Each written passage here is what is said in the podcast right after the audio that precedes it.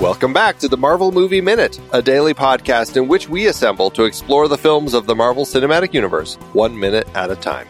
In this, our sixth season, we are looking at The Avengers. I'm Andy Nelson from the True Story FM Entertainment Podcast Network. Andy, I'm Pete Wright. So much going on. Fury's got moves, and we get to go back to the colorectal laboratory almost? Oh, too much. Why is that not died? I just don't know. That's right. We're talking about... over and over, Andy, so that you can't cut it from all subsequent episodes. I get what you're doing. Trust me. Today we're talking about minute 80, which begins with Thor trying to put Hulk in a chokehold and ends with the young S.H.I.E.L.D. pilot dropping into position. Back on the show one last time this season is Jason Dittmer. Hello, Jason. Hello, everybody. Thanks for having me. We are thrilled. We're still in the middle of all the action of the attack on the helicarrier. Starting off with, we're still back on the lower docking area, and we get some awkward cuts here as Thor leaps onto Hulk's back and puts him in a chokehold with Mjolnir, and it doesn't really work. The scene ends as Hulk leaps, I guess, presumably through the ceiling into the room above, although we won't actually get to that room above, for quite a while. So it takes them a while to get from one floor to the other. So... we're continuing the fight. How does this play, this bit with these two? Well, it's very, very short, but I do want to just agree with you fully, full-throatedly. It should have been done in one shot. Like, they shouldn't have had to do that cut. It's a very strange cut to the over-the-top shoulder. It's too fast, and they didn't need it. They could have just gone straight to the bridge. There's something about the cut when we cut to the two-shot as Thor is leaping up on him. It doesn't really match the action and the angle of what we were seeing with Thor as he's picking Mjolnir up. So I think, I suppose when you're watching the film in one fell swoop, you don't really pay attention too much to it. But the camera's already doing something really cool, right? The camera is already pulling out and tilting, right? So it's already a weird sort of dizzy shot. Like, coming in close over the shoulder, just, it's I don't know, it's a little bit of a hat on a hat. Yeah. But that takes us out of the lower docking area and back to the bridge. Finally, we get an over-the-shoulder of Fury as he's his ADR lines are talking to Agent Hill as she walks past. Something about the way that those lines play as she walks by. I'm just like, ADR lines have also been anthropomorphized. Good. There's no way that he said those lines on set. It's all of it is so artificial. Oh, geez. We haven't really talked about Nick Fury with you much, Jason, because I think I don't think he was born yet when we were talking with you on Captain America last season. What are your thoughts about Samuel L. Jackson in the role here? I mean, what is there to say except that he's amazing? I mean, tons of fun. I mean, there is something incredibly plastic about the character. He's Nick Fury, super spy. He's also apparently an aircraft carrier captain. Which, I'd like to point out is an entirely different kind of job than super spy. I mean, it's like saying someone could be president of the United States and also be a Michelin-starred chef. Right. I mean, they are two completely different gigs, requiring completely different skill sets. But somehow he manages to straddle both of them like a colossus upon two different aircraft carrier. Helicarriers. Right, he wears helicarriers as shoes, I think is what we're saying. Exactly, and then he walks across the U.S. delivering pipes to people in need. I'm curious, though, Jason, for your lens, like I know talking about the nationalist superhero and focusing on Captain America, where does Nick Fury's sort of, the whole gestalt of Nick Fury fit into this? Because he is the arc toward fascism that S.H.I.E.L.D. is sort of like taking as we move through these movies, and so I'm curious, like how he fits into the worldview of our herodom. Well, it's a great question. I mean, he's a. I think you're right that as written in the MCU, he's a kind of uber security above all kind of figure, right? And in which ethics and so on really falls out.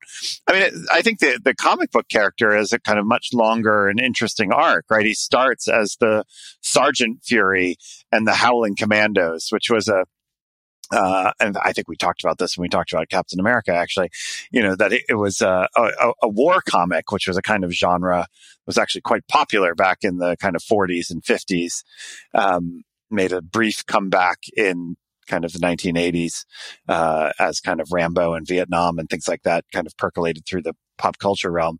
But so, you know, he starts off as a military man or the character does, obviously not this Nick Fury. And, you know, and very much on the kind of anti-fascist side, obviously the Allies, but as a character who would reflect on, you know, why we fight and that kind of a thing.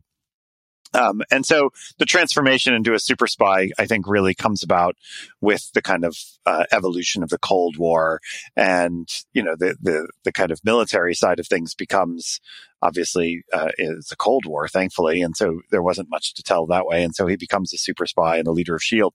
But as you can see here, S.H.I.E.L.D. is a kind of quasi-military institution, right? It's not clearly an intelligence agency. It's something more than that. And something which is really not very well illuminated in the story. They kind of don't talk a lot about it, even as it becomes an object of concern with Winter Soldier and so on.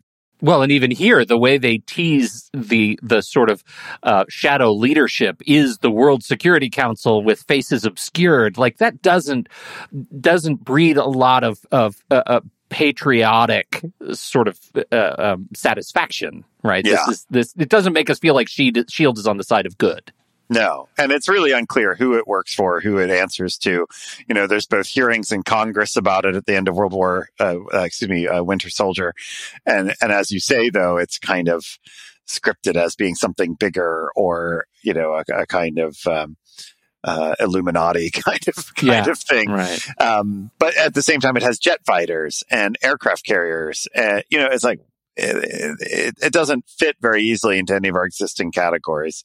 And so I think Nick Fury is a character that needs to be kind of considered as ambiguous in multiple directions, right? As we say, he could be a military man. He could be an organizational bureaucrat. He can be a spy in the narrow sense. You know, he's compelling in all those directions. And I think Samuel L. Jackson does a good job of trying to pull all that off. Yeah, it goes to, I think it was Tomas Pueyo who talks about the idea of, being the best at something in the world and like your skill sets. And you want to be really good at a few things so that you end up being the best in the world of the person who can handle those particular things, you know? And so being a pilot of a helicarrier and a super spy, maybe he's not the best of either of them, but he is so good at both of them that he's the best who can do both of them. What if he's just really mediocre? Everyone's like, right. Nick's always stamping around like he's something else. But, you know, the truth is we just need, you know, you never know when you're going to need a pilot. And you never know when you're going to need a spy. Super spy. He'll do. That way we don't have to hire two guys. You know, right? The whole story is him just failing up. Just that mediocre white guy. He's not a mediocre white guy, but oh, that's pretty funny. All right, so we're at this point in the film where Barton's invasion of the helicarrier has finally reached the bridge. A grenade comes in, but Hill sees it and tries to get out of the way. She's thrown back. Obviously, she'll be injured, but fine. She's got blood on her face, as we'll see a little in a minute. I want to start tracking, though, as we start taking out Barton's men to really get a sense as to where they all are and you know, what they're doing, who gets killed, how many are left. So if we don't do this, then who will? That's exactly it, Pete. That's exactly the kind of reporting that we need, that we specialize in. At the start of the invasion, when we see Barton and his team on their Quinjet, all we can see are Barton and six other guys. So there's a total of seven plus the two pilots. So there's actually nine people on his team that he's presumably with. When they get off, we see the seven of them running into the helicarrier, and that's where we are. Now, at this point in the bridge, Once the grenade goes off, we see Fury very quickly. I mean, this is, I guess, why he's the super spy. He goes and hides behind the doorway, waits for these two guys to come in. What he does is he grabs the gun from the second, hits him in the throat with his pistol, raises his gun, shoots the first guy, flips the second guy to the ground, hits the first guy who wasn't dead from the shot, hits him in the face to drop him. And then while he still is holding the second guy, he pulls him up by his gun and hits him a third time back to the ground. So that's Fury. I mean, that sounds pretty mediocre to me. I mean, how many hits did it take there to get these guys down? I mean, no wonder he's just passable. He's fully mediocre. Right. Yeah. Far too many hits with each person. And compared to immediately after this, Maria Hill hits third guy and takes him down in a shot, right? Mm-hmm. Single shot. Yeah. And that's the thing, to be a high-ranking woman, you have to be that much better than your boss, right? This is the lesson we've learned. This is exactly where we're going with this. We laugh because if we didn't laugh, we'd cry. That's right. So at this point, I guess, I'm assuming that the headshot that Hill took actually killed that person, whereas Fury presumably has two people who are still alive but unconscious. So let's just picture that as for where we are with these three people. Right. So we have three is the total. The next time we see them in this minute, they're just shooting at more guys. But I don't think do we ever see any evidence of actual guys on the bridge in this minute. Well, you mean other people other than these three? Yeah, or are we just to assume that they're just shooting at the two guys that Fury already took down? No, we do see the bodies on the ground. So right. Later in this minute, we'll see the guy lying in the doorway who Hill had shot. Plus, we see at least one, maybe the two bodies that Fury left on the ground. And then the two of them, Fury and Hill, are both shooting at a fourth person who is coming in through the doorway, and that person does fall over. So I'm assuming that person also gets shot. Okay. So I'm assuming at this point we have two confirmed kills and two maybe just unconscious potential future prisoners. Right. Okay. All right. I'm there. So 4. That's what we get. All right. And that's all we get in this minute as far as the attack on the bridge. We'll have a few other attacks around the ship, but at this point, that's where we sit. Okay. So it's going to be important for us, Pete, to track this as we go, just to see if mysterious extra people show up. That's really the goal here. Can I raise a side issue? Yeah, please. Adjacent to the one you're doing? We love adjacent issues. Yes. So, I'm no military man, okay? I teach geography. It's about as far from being a killing machine as a person could get. I don't know. Have you met any podcasters lately? Let's assume there's a category of equally tough people that includes podcasters and geography professors. But here we have Clint Barton, known killing machine, tactically leading this crew of people to the bridge, right? And we know from the subsequent dialogue that they are dressed fully in S.H.I.E.L.D. uniforms. So, in other words, they have the complete element of surprise. Nobody knows they're there. The place is already chaos because the Hulk and Thor and everyone else is having a fight.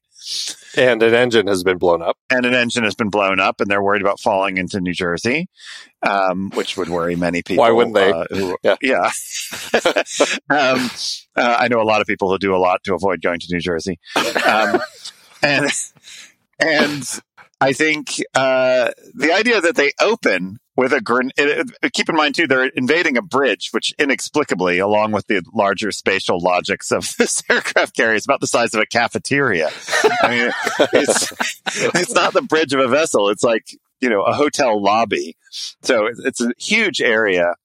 And they give up the element of surprise by lobbing a grenade into the room before they've even entered it. I mean, and so guess what? Now they're stuck in the doorway. Trying to, they could have just walked in, calmly taken up 3 different positions, spotted where Nick Fury is, gunned him down first. I mean, it is an absolute just disaster of an attack on the bridge. I mean, Hans Gruber did it better with actual guys with guns invading a Christmas party and doing it silently. And here we give up our... If they Gruberized this, it would have been a wholly different outcome. Oh, They needed to Gruberize it. What they need is a bit more Rickman. Yes. Yeah. Well, that's pretty much true of everything. Yeah, more Rickman, less Renner. Yeah. Oh. Ouch. It's. I mean, yeah. The challenge is. I mean, when Barton came onto the ship, he sent three people, I believe, to the engine to stop them from doing the repairs. He sent one person to the holding cell, and then he said, the rest of you come with me. And so that's kind of the three spots that they went. And so I guess I'm assuming that the other two teams are playing the card of, we look just like you, we're going to just, go calmly and coolly to the spots where we've been sent. Smart is what you would call that, I think. Or smart, yeah, absolutely. and getting into place to kind of deal with the situations in those areas, because I mean, remember, 6,000 people on board against 7. Let's just keep that in mind.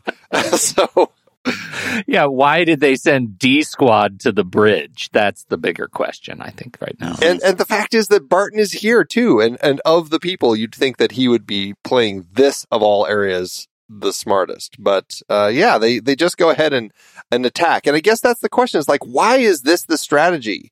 Is it just to confuse them so they can get Loki out? Because really, the only reason they're here is to get Loki, right? And the scepter. Yeah, is there any other reason that they've come up? Demonstration of power. I don't know. I guess, but Loki demonstrates that he's able to kind of take care of himself. Yeah. The one thing he can't do is fly a Quinjet, and so I guess that's what he needed. Maybe that's it. He needed a ride. But he can magic himself out, right? He can open up one of his secret back doors. He just magic himself to Passaic. Yeah, that's what I'm saying. All right, well, this is clearly unsolvable. It's almost as if it isn't real. We got to find a solution so that I don't have to alight on that. Yeah, on that conclusion. Right. Yeah, it's well, it is one of my frustrations. I mean, I get it. They're trying to just create chaos, but at the same time, it's like, maybe they didn't need to go to the bridge. I guess I'm not sure. Like, are they trying to take down Fury and Hill again? Is that the specific goal at this point? I just don't know. I'm not exactly sure what they're doing. But that would be a very strange outcome, given that they basically, Loki could have killed Nick Fury right at the beginning of the movie. Right. Yeah. Right. Exactly. So that's the confusing thing that I don't think is ever really cleared up as to why all of this is happening the way it is. Do you think they came for the pipes? That's right. I mean, we have no idea what the plumbing is like. Probably really upset when they discovered that all the best pipes had already been destroyed by Hulk. I mean, they didn't think it through, obviously. Clearly. I think that's where we've landed. Yeah. They really didn't think this through. No.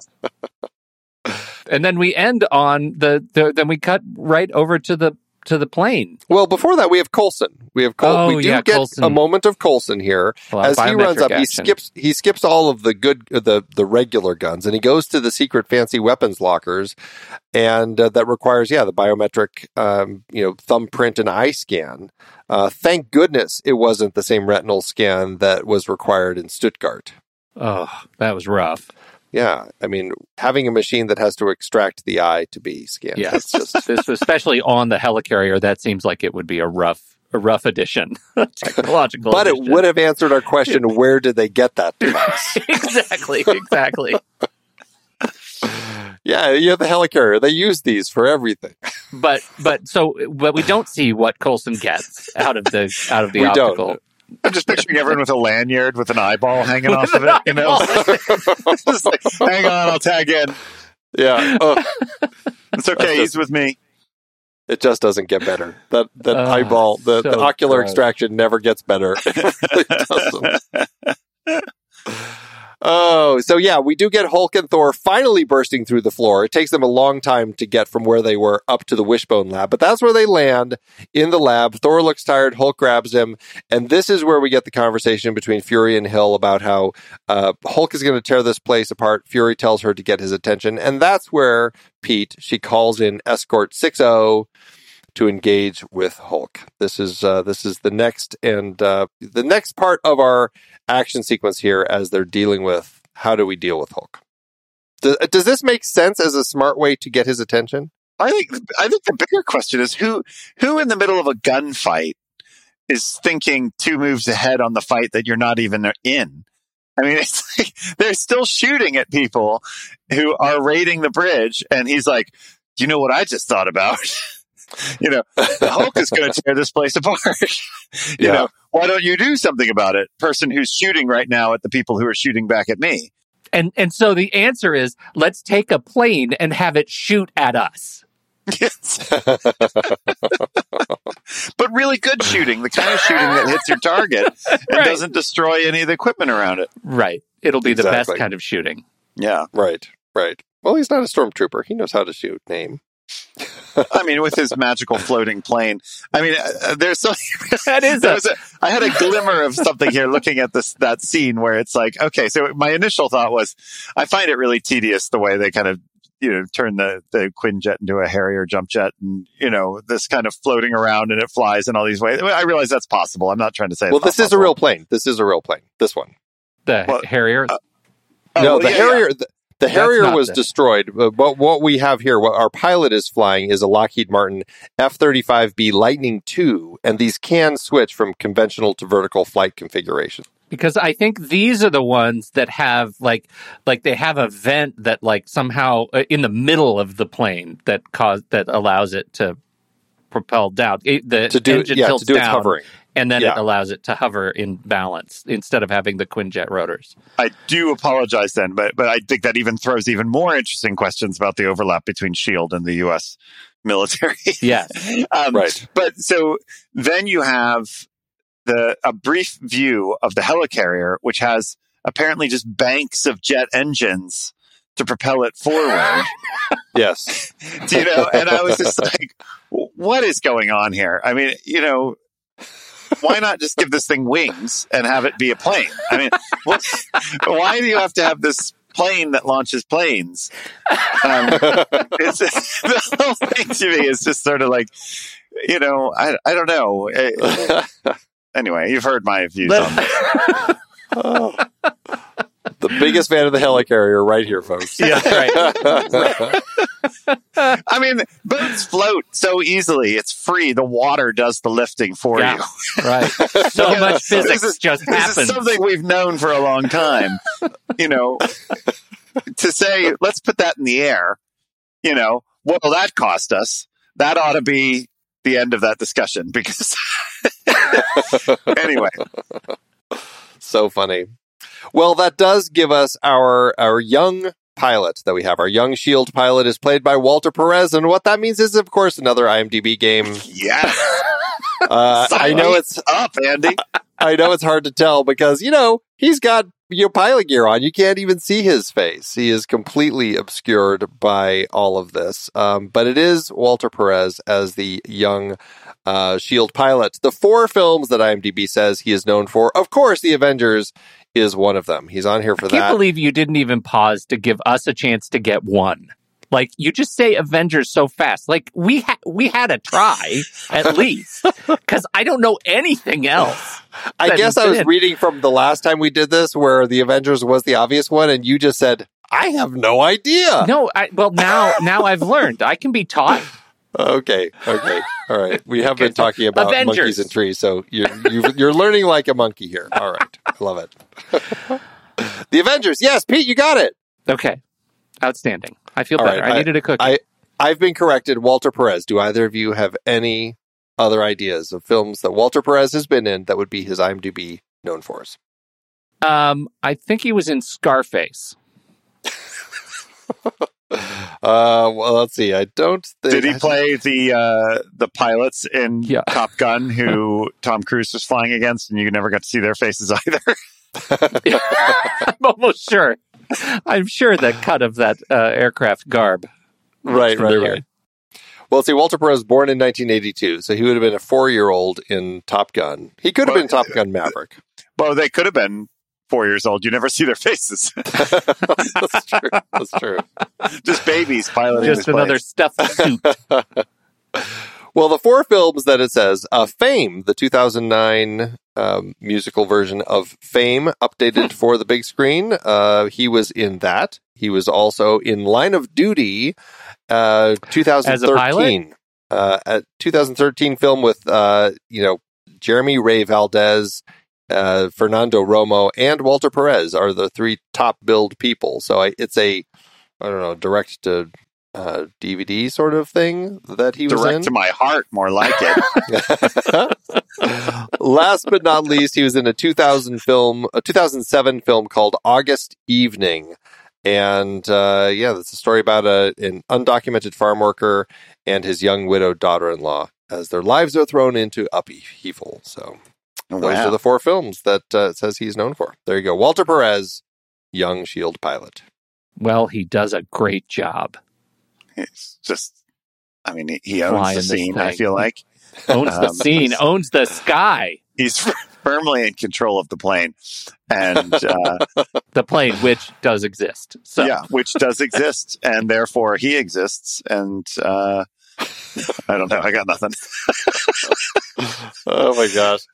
Well, I'm looking forward to talking more about him and what he decides to do when it comes to Hulk. We will talk about that more next week as we get into that. But that's it for this week's Minute. I think we've pretty much covered the gamut over these 5 episodes with you, Jason. All sorts of conversations in all sorts of directions. We certainly appreciate you joining us to be here for all of it. It's my pleasure. I've really enjoyed it. It's been a lot of laughs and of course, a very tiny amount of movie. Very tiny about. Truly. That's what we're here for. Absolutely. Tell everybody one last time about your book and where they can find it. Oh, my book, Andy? Oh. Apart from the cases of it that are on your children's bookshelves. I gotta move these copies. It's called Captain America, the Nationalist Superhero, and it's a scholarly investigation of the nationalist superhero genre and its emergence in America in World War II, and its, shall we say, immigration to Canada and then across the ocean to the United Kingdom much later. But it's available. It makes the perfect 4th of July gift. And I hope you guys get a chance to take a look at it. Definitely check it out. The link is in our show notes. So you can just click on that, go right to the site and get your own copy. And if you're not seeing the links in your podcatcher, just go to our website, marvelmovieminute.com, and you can click on it there. You can also learn about our membership program where you can get early access to the episodes, plus get them ad-free, which we all love. So... that's it for today. We'll be back next week. Ryan Bennett is joining us to talk about Minute 81. So should be a lot of fun to talk with her about that. So, Pete, thanks as always. Minute 81, be careful, you guys. Iron Man shoots a laser right in your eyeball. Pew, pew, pew. So rude. Uh-oh. Until next time, true believers.